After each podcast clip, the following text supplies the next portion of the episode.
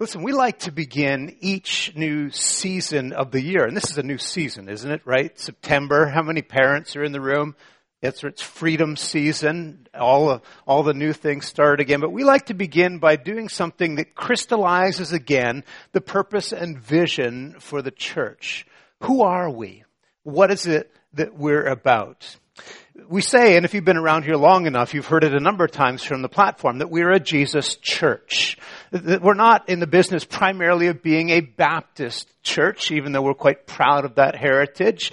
We're a church of Jesus. Now what does that mean? How is it that this man, Jesus, took a movement that had been gaining a little bit of steam in and around ancient Israel and somehow exploded it into the entire world? Well, we know that he did three things. And it's those three things that we really want to focus on over the next three Sundays as we clarify the vision for our church and answer that question, who are we? Here's the first thing he did. He saw that this little movement that had been entrusted to little Israel, a group of God's chosen people, could now be opened up to encompass the entire world. It just wouldn't matter anymore. Jews and Gentile, slave and free, women and men, that, that your pedigree, your tribe didn't matter. That from then on, everybody would be welcome. The next thing that he did is he kind of, he redefined goodness. He, he said, you know what? Maybe there's not a hierarchy in the way that, that sometimes religious people like to imagine. That in fact, Nobody is perfect. That everybody needs a Savior. And that's who Jesus is. So everybody's welcome. Nobody's perfect. And then here was the third thing that happened. He sent the Holy Spirit. Now what is that? In about three weeks we're going to spend some time reflecting on that, but but the Holy Spirit, the manifest presence, the dynamism and the power of the living God at work in people's lives would allow them to say, that anything is, anything is possible. So everyone's welcome. Nobody's perfect. Anything is possible. Now, there's something real special going on next weekend, too. As you know, we celebrate with our fall festival. and You've already heard a little bit about that, and I'll say some more in a few minutes. But we also mark the anniversary of our church, and we have a, a remarkably gifted guest artist. And when I told him that he was coming and the topic of the day was going to be Nobody's Perfect, I think Drew just sort of said, yeah, that's perfect for me. I'll fit right in. But you won't want to miss next Sunday. I hope you will come. I hope you'll use that as an opportunity to, to invite and welcome people. This month is going to be all about introductions. And it's a great time to introduce people to MCBC. If somebody asks, what's your church about? You can just say, listen, it's a place where everybody's welcome, nobody's perfect, and yet we believe that anything is possible. This week we're gonna, we're gonna focus on the first of those three things, about the church being a place where people are welcome. You know, we actually have a welcome team here. You know what they're called? Gateway, right? We have Gateway and, and they're a, a, group of people who we, we know just have that, that friendly demeanor and they're there at the door every Sunday and they're making sure hopefully that you, you don't arrive without at least seeing one smile and a warm sh- handshake and an embrace, an embrace. But, but if you're wondering really who's on the welcome team of the church, here's my answer. If you've been here for more than let's say three weeks, you're on the welcome team right? You're on the welcome team. Uh, uh, we want, when people come, we want people to see those who have, who have Jesus kind of eyes. Who, when they make eye contact with people, see in them what God sees in them. We want to have Jesus kind of ears so that when we're listening, we're actually paying attention to what people say. And we want to, we want to have a face that says to people, we're glad that you're here. We actually smile. We want to have mouths that communicate warmth and and just to make sure that we're all on the same page, let me see yours, because I'm not seeing it right. Let me see your smile. we're going to have to work on that a little bit. One of my very good friends, uh, Tim, Tim McCoy, talks a lot about the resting posture of our face, right? That, uh, and sometimes we, it would be good to do this. Have a look in the mirror just when your face is sitting there at ease and, and see what's looking back at you. Sometimes we are not communicating with our faces what's in our hearts.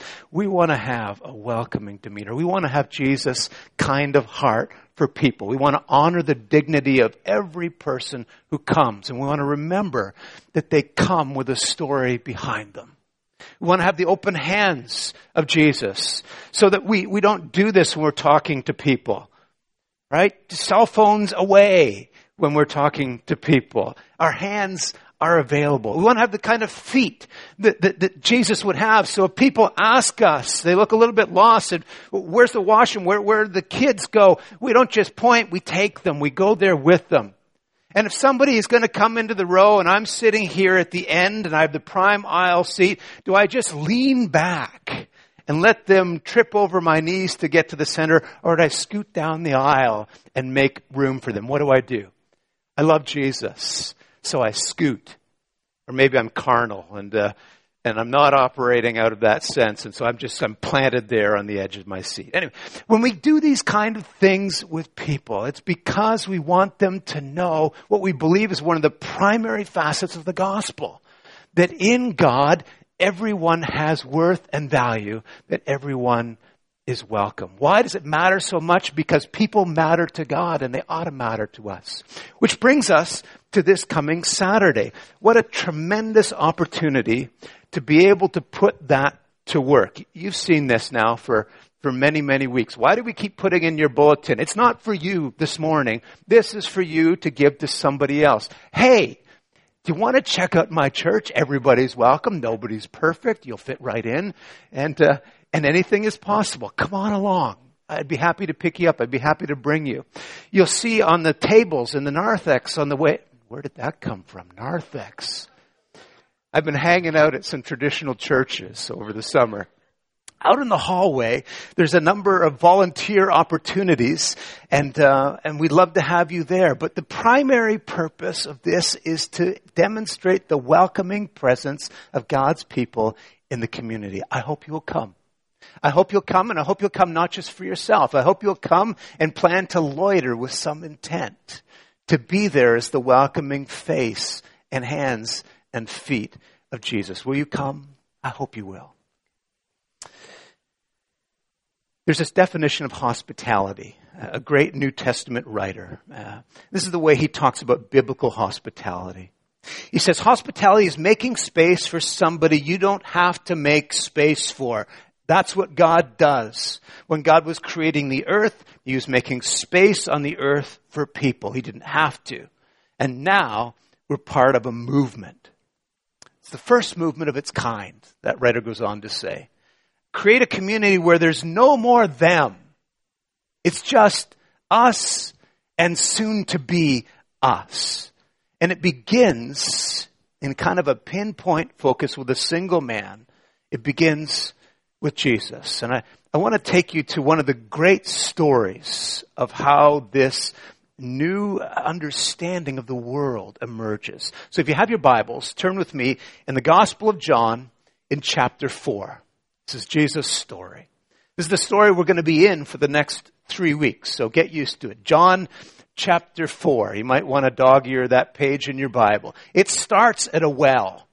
This whole conversation happens in a desert well.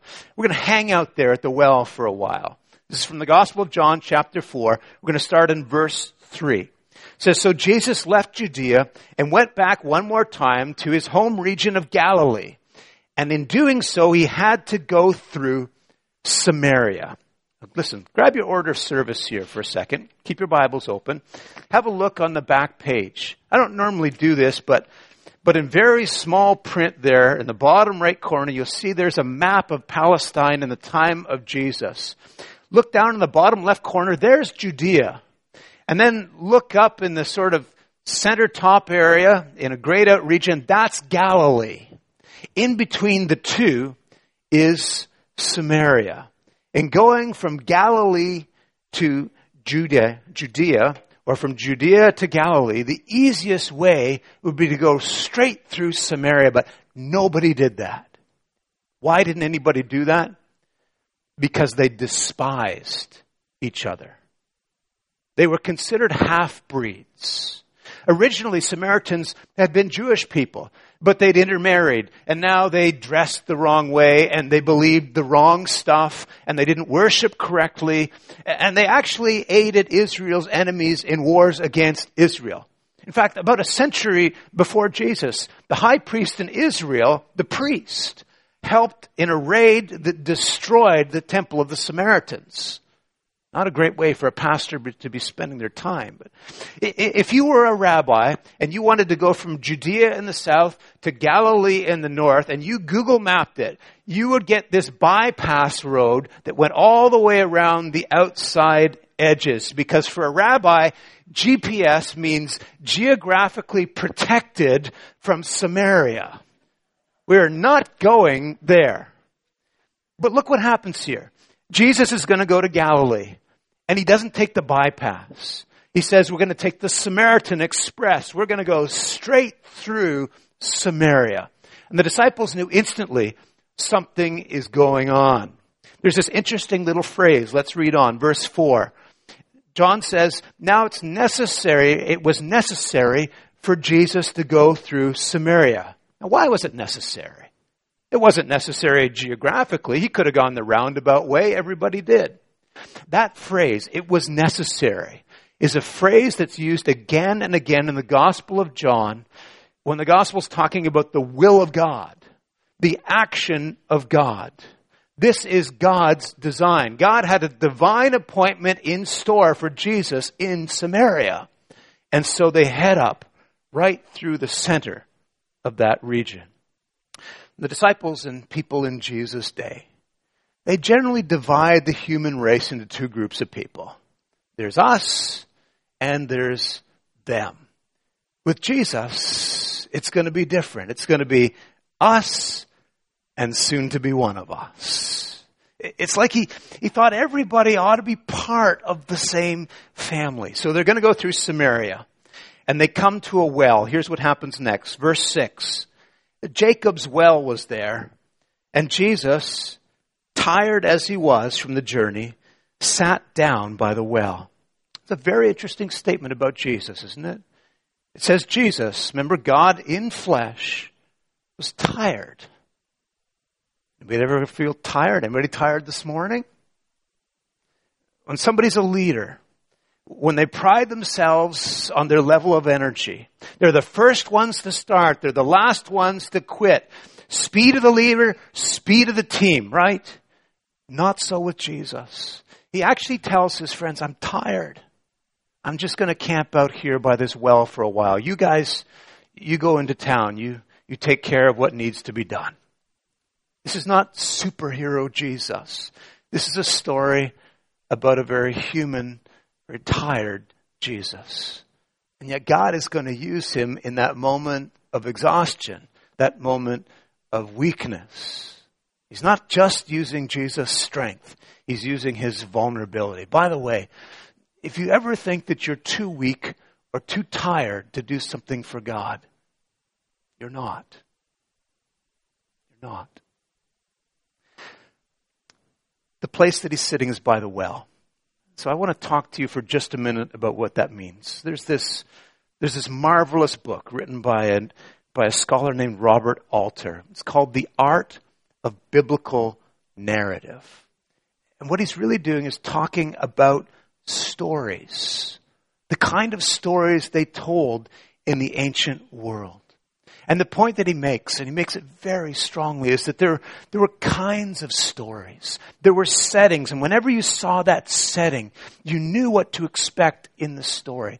For example, if you're a fan of the, uh, uh of the Western, know, in movies or in print, any Western fans here?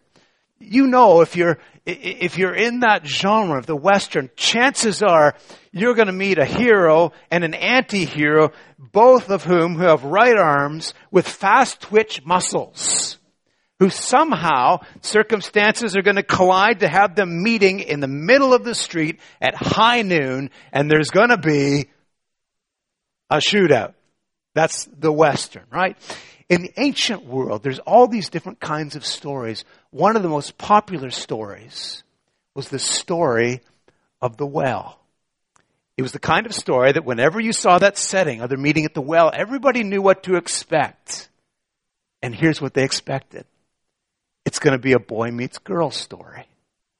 It's going to be a hooking up story. In the ancient world, they didn't have singles bars. They didn't have e-harmony. A well is where a man meets a woman. It's going to be a boy meets girl story. It happens all through the Old Testament. And all the features in those stories, you begin to see a little bit here. Isaac's wife, Rebecca, is identified at the well. Isaac's a lazy guy, so he sends his family to meet her, but that's what happens. Jacob meets his wife Rachel at the well. Moses meets his wife Zipporah at the well. Everybody knows, okay, here we are at the well again. It's a boy meets girl story. But this is Jesus. It's the wrong boy, right? And and it's a well. It feels like this is the wrong kind of story for a Messiah. And it's in Samaria. That's definitely the wrong place. They dress the wrong way. They believe the wrong stuff. And then this woman comes. And as we're going to see, this is the wrong woman. So the setting sets you up with all this anticipation, and yet the story goes in a very different direction. Let's, uh, let's go on through the story. The Samaritan woman comes to draw water. We're told it's around noontime. In the ancient world, uh, water is a scarce and it's a precious commodity. Getting water was very difficult. It was a very menial task. It was often outsourced to women. And if you had enough money, you'd have a servant do it. But here she is at high noon on her own, getting water for herself. So one thing we know about her is that she's poor. Which means she's not only in the wrong tribe and the wrong religion, she's also in the wrong socioeconomic group. She has no resources to help out. We're told she comes to this well around noon. We're going to come back to that in just a second because it's the wrong time of day to come. And Jesus says to her, verse 9, follow along. Jesus said to her, Will you give me a drink? Reading ahead a little bit, the Samaritan woman said to him, You are a Jew. I'm a Samaritan. How can you ask me for a drink? And then in brackets, just to make the point clear for everyone, for Jews did not associate with Samaritans. It's us and them. This was understood by Israelites, especially rabbis. It's what it means to be holy. You don't contact them. Not only is she in the wrong tribe, wrong religion, wrong socioeconomic group, but she's a woman. It's a big deal in the ancient world, right? Men didn't talk to women in public. If you're a husband, you didn't even talk to your wife in public. Husbands, some of you are still like that today. Don't do that. But, right? If you were devout and you were Jewish, you had no contact. And for sure, if you were a single man, you would not speak up, touch, or even look directly at a woman in public. That went triple if you were a rabbi. If you were a rabbi, it was your job to stay holy, to stay pure, to stay set apart. And the quickest way to be defiled would be to come into contact with a Samaritan woman. I'll tell you, I'll tell you how, uh, how unclean they were considered. I wouldn't quote this except that I want you to understand how shocking, how surprising Jesus' behavior is. This is a rabbinic teaching. I'm not making this up. This is from Jesus' day. Samaritan women are deemed menstruants from the cradle. Any kids here? You don't know what that means, you go ask your mom or dad when you get home. I want you to understand how despised Samaritan women were considered to be. She knew no Jewish rabbi is going to have anything to do with me. There is a line between us and them, and yet Jesus keeps crossing the line. This is a really interesting dynamic. And you see it again and again in the Gospels when it comes to Jesus and their despised enemies, the Samaritans. Jesus tells one of his most famous stories about a guy who gets beaten up and thrown at the edge of the road. He says a priest who goes past, an Israelite, and he does nothing. Then there's kind of an assistant priest who travels by a few minutes later and again does nothing. And then the hero of the story ends up being a shocking Shocking. A lot of us know this guy as the good Samaritan. Nobody in Jesus' day thought of the Samaritans as good. Another time, Jesus heals a group of ten lepers. And he tells them all, one by one, that, uh, that this is the action of God. And yet, at the end of the healing of the miracle, only one comes back, throws himself down at Jesus' feet, and says, Thank you, and is led into a posture of worship. That's the Samaritan. One time, Jesus and his disciples are traveling through this Samaritan village. It's not receptive to them, understandably. And the disciples say to Jesus, Hey, should we call down fire from heaven and burn them up? Just nuke them. And Jesus, as if they really could anyway, but Jesus just turns and rebukes them. Folks, you have to understand this about the man that we follow, about this Jesus. He says there is no more line that we can't cross, no more us and them. The association with these despised people was so strong that one time Jesus' adversaries, his enemies in Israel, were looking for ways to insult him. And this is the insult they came up with.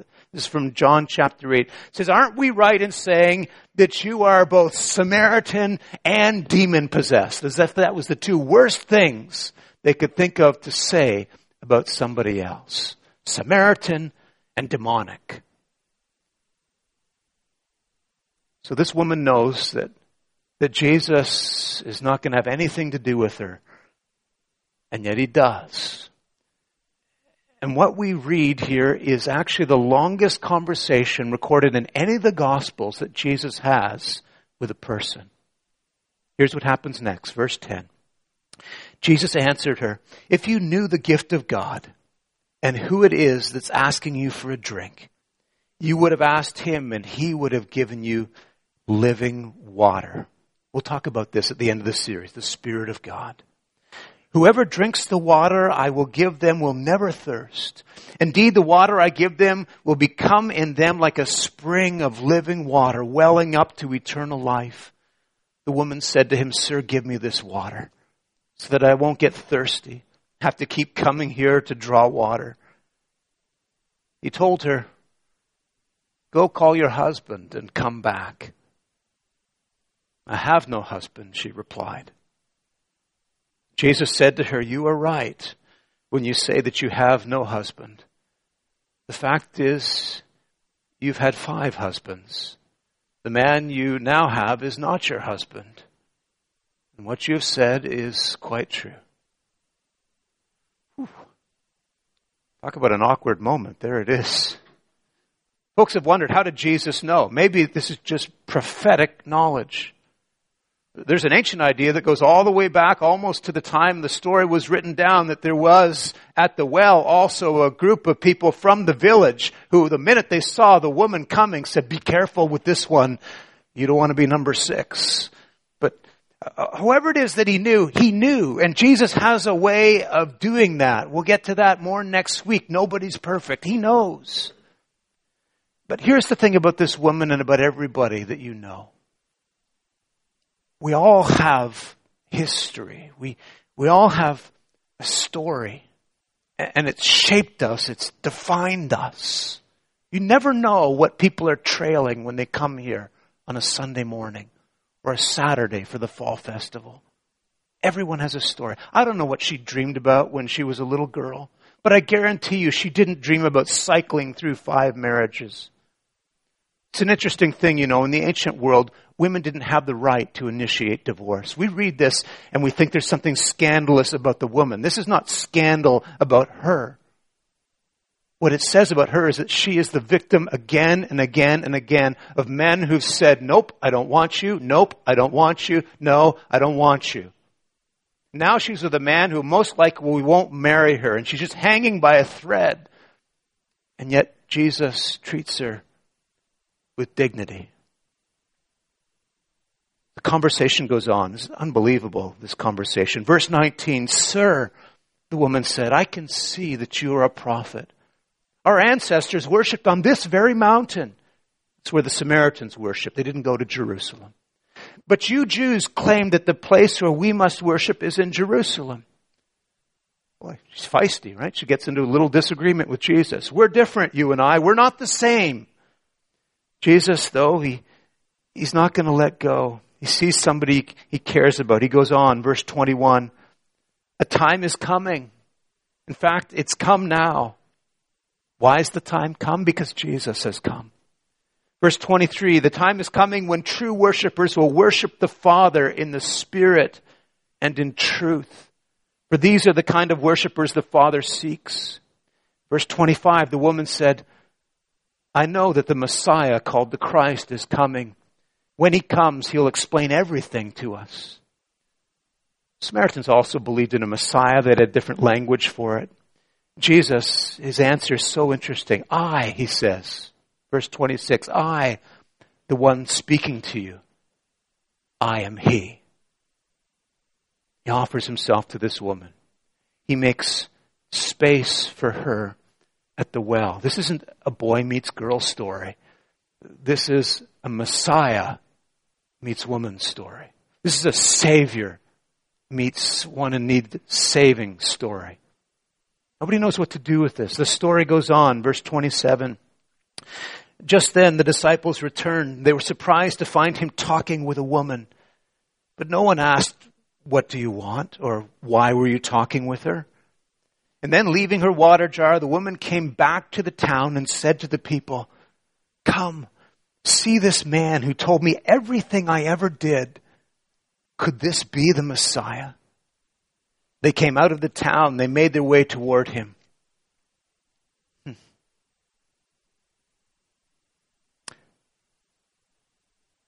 We're going to leave the story of the woman there. Come back to it a little bit next week. But I want to talk just a little bit as we wrap things up about what Jesus sees when he looks at someone. The disciples looked at her and they saw somebody who was wrong. Jesus looked at her and saw somebody whom God loved. Here's the thing being right puts me on the opposite side of people. I love to be right. Love puts me on the same side people. Jesus would always look at people first with love. Of course, he was committed to truth, but truth in love.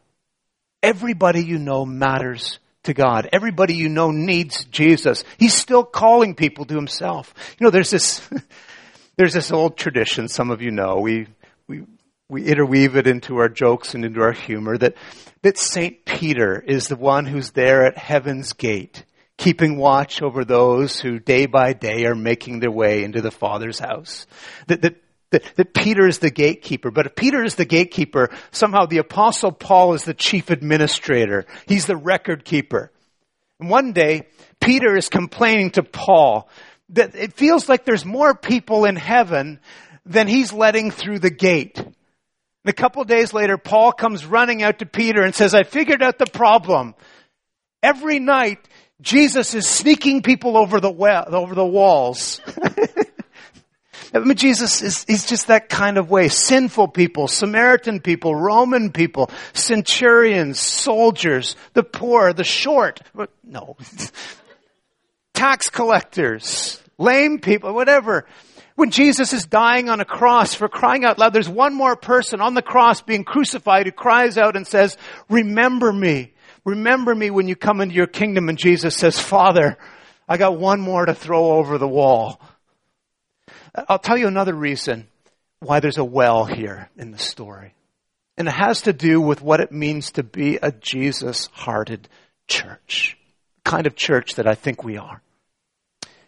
In Australia, they have these massive cattle ranches. I mean, thousands and thousands of acres. And they're always contending with the problem is how, how do you contain the herd, right? There are two ways of doing it. You can go to the long, arduous work of trying to build and maintain a fence all the way around the circumference of the property. Or you can do as they do. You build a well. And the livestock will always cluster at the well. You can either build a fence or you can dig a well.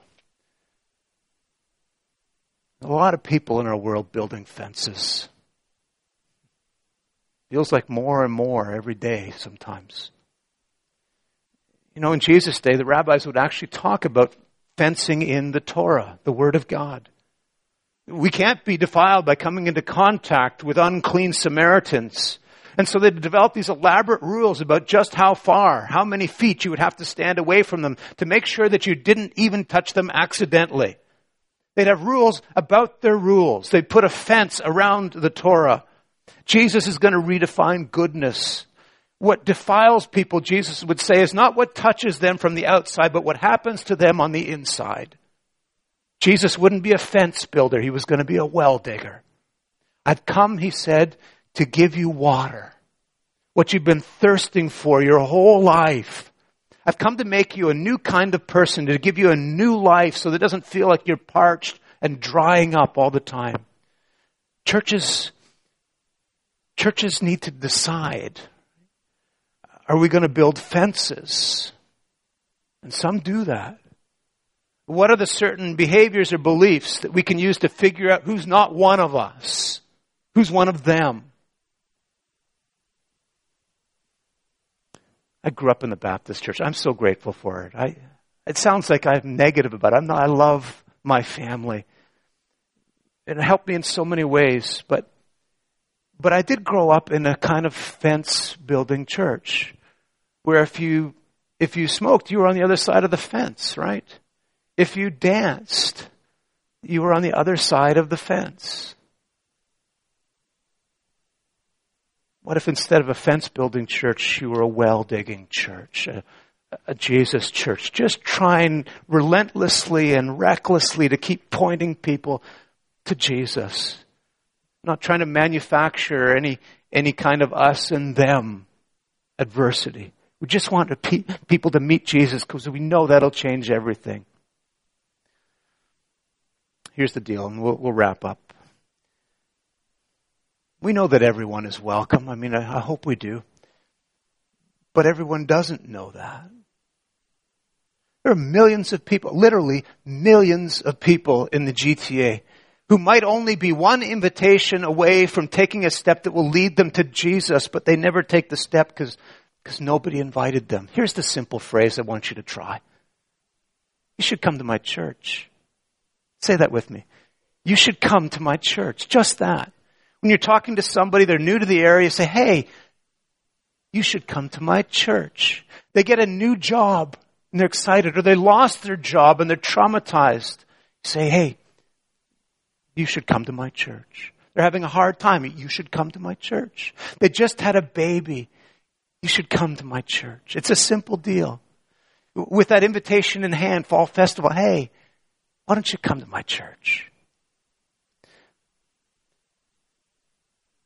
You know what Jesus is doing right now?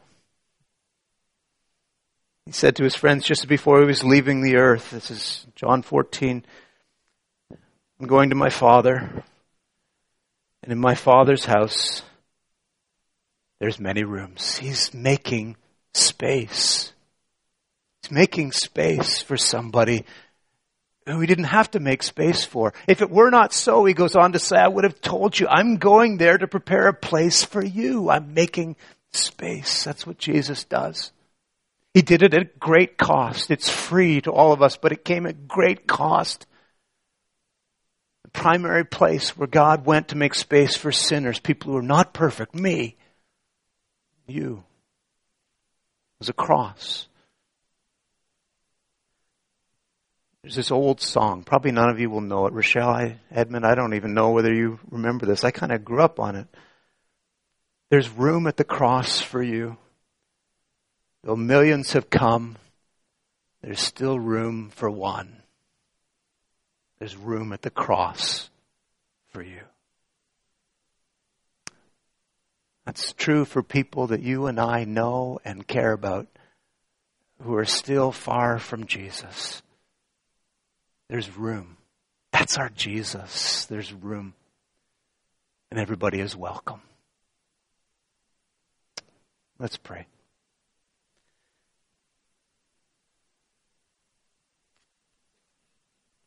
Heavenly Father, thank you so much that in a world that divides the human race up into us versus them, where there's hostility, bitterness, suspicion, there's mistrust and violence and war between people, sometimes hatred between races and brokenness in families.